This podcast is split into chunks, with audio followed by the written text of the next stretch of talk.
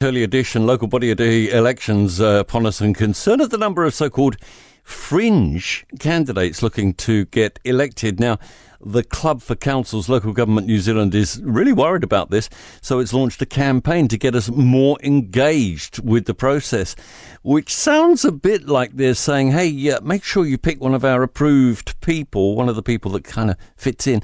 Uh, what is a fringe candidate? Who is an extremist. Go back 25 years or so, and people called the ACT Party extreme right wingers. Last election, though, 10 seats. These days, they talk a lot more sense than most of the others. Go back 30 years, people called the Greens extreme lefties. Some of them still are. But again, last election, 10 seats. Point is, everyone's entitled to have a shot at getting elected. Pretty much anyone can stand. And when it comes to the local bodies, if you stand, you actually have a fairly decent chance of getting elected on average. Two candidates stood per seat last time round. So if you stood, you had a 50 50 shot. Turnouts are the issue with local elections.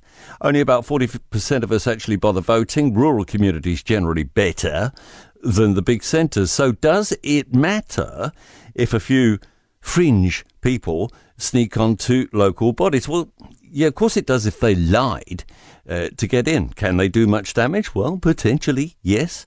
Local bodies have got quite big budgets. They're responsible for important functions, and maybe if the mainstream parties had taken a bit more interest in local politics some time back, then maybe they might not be so worried about who's going to get in this time round. If the so called extremists start intruding on their turf, well, they've only really got themselves to blame.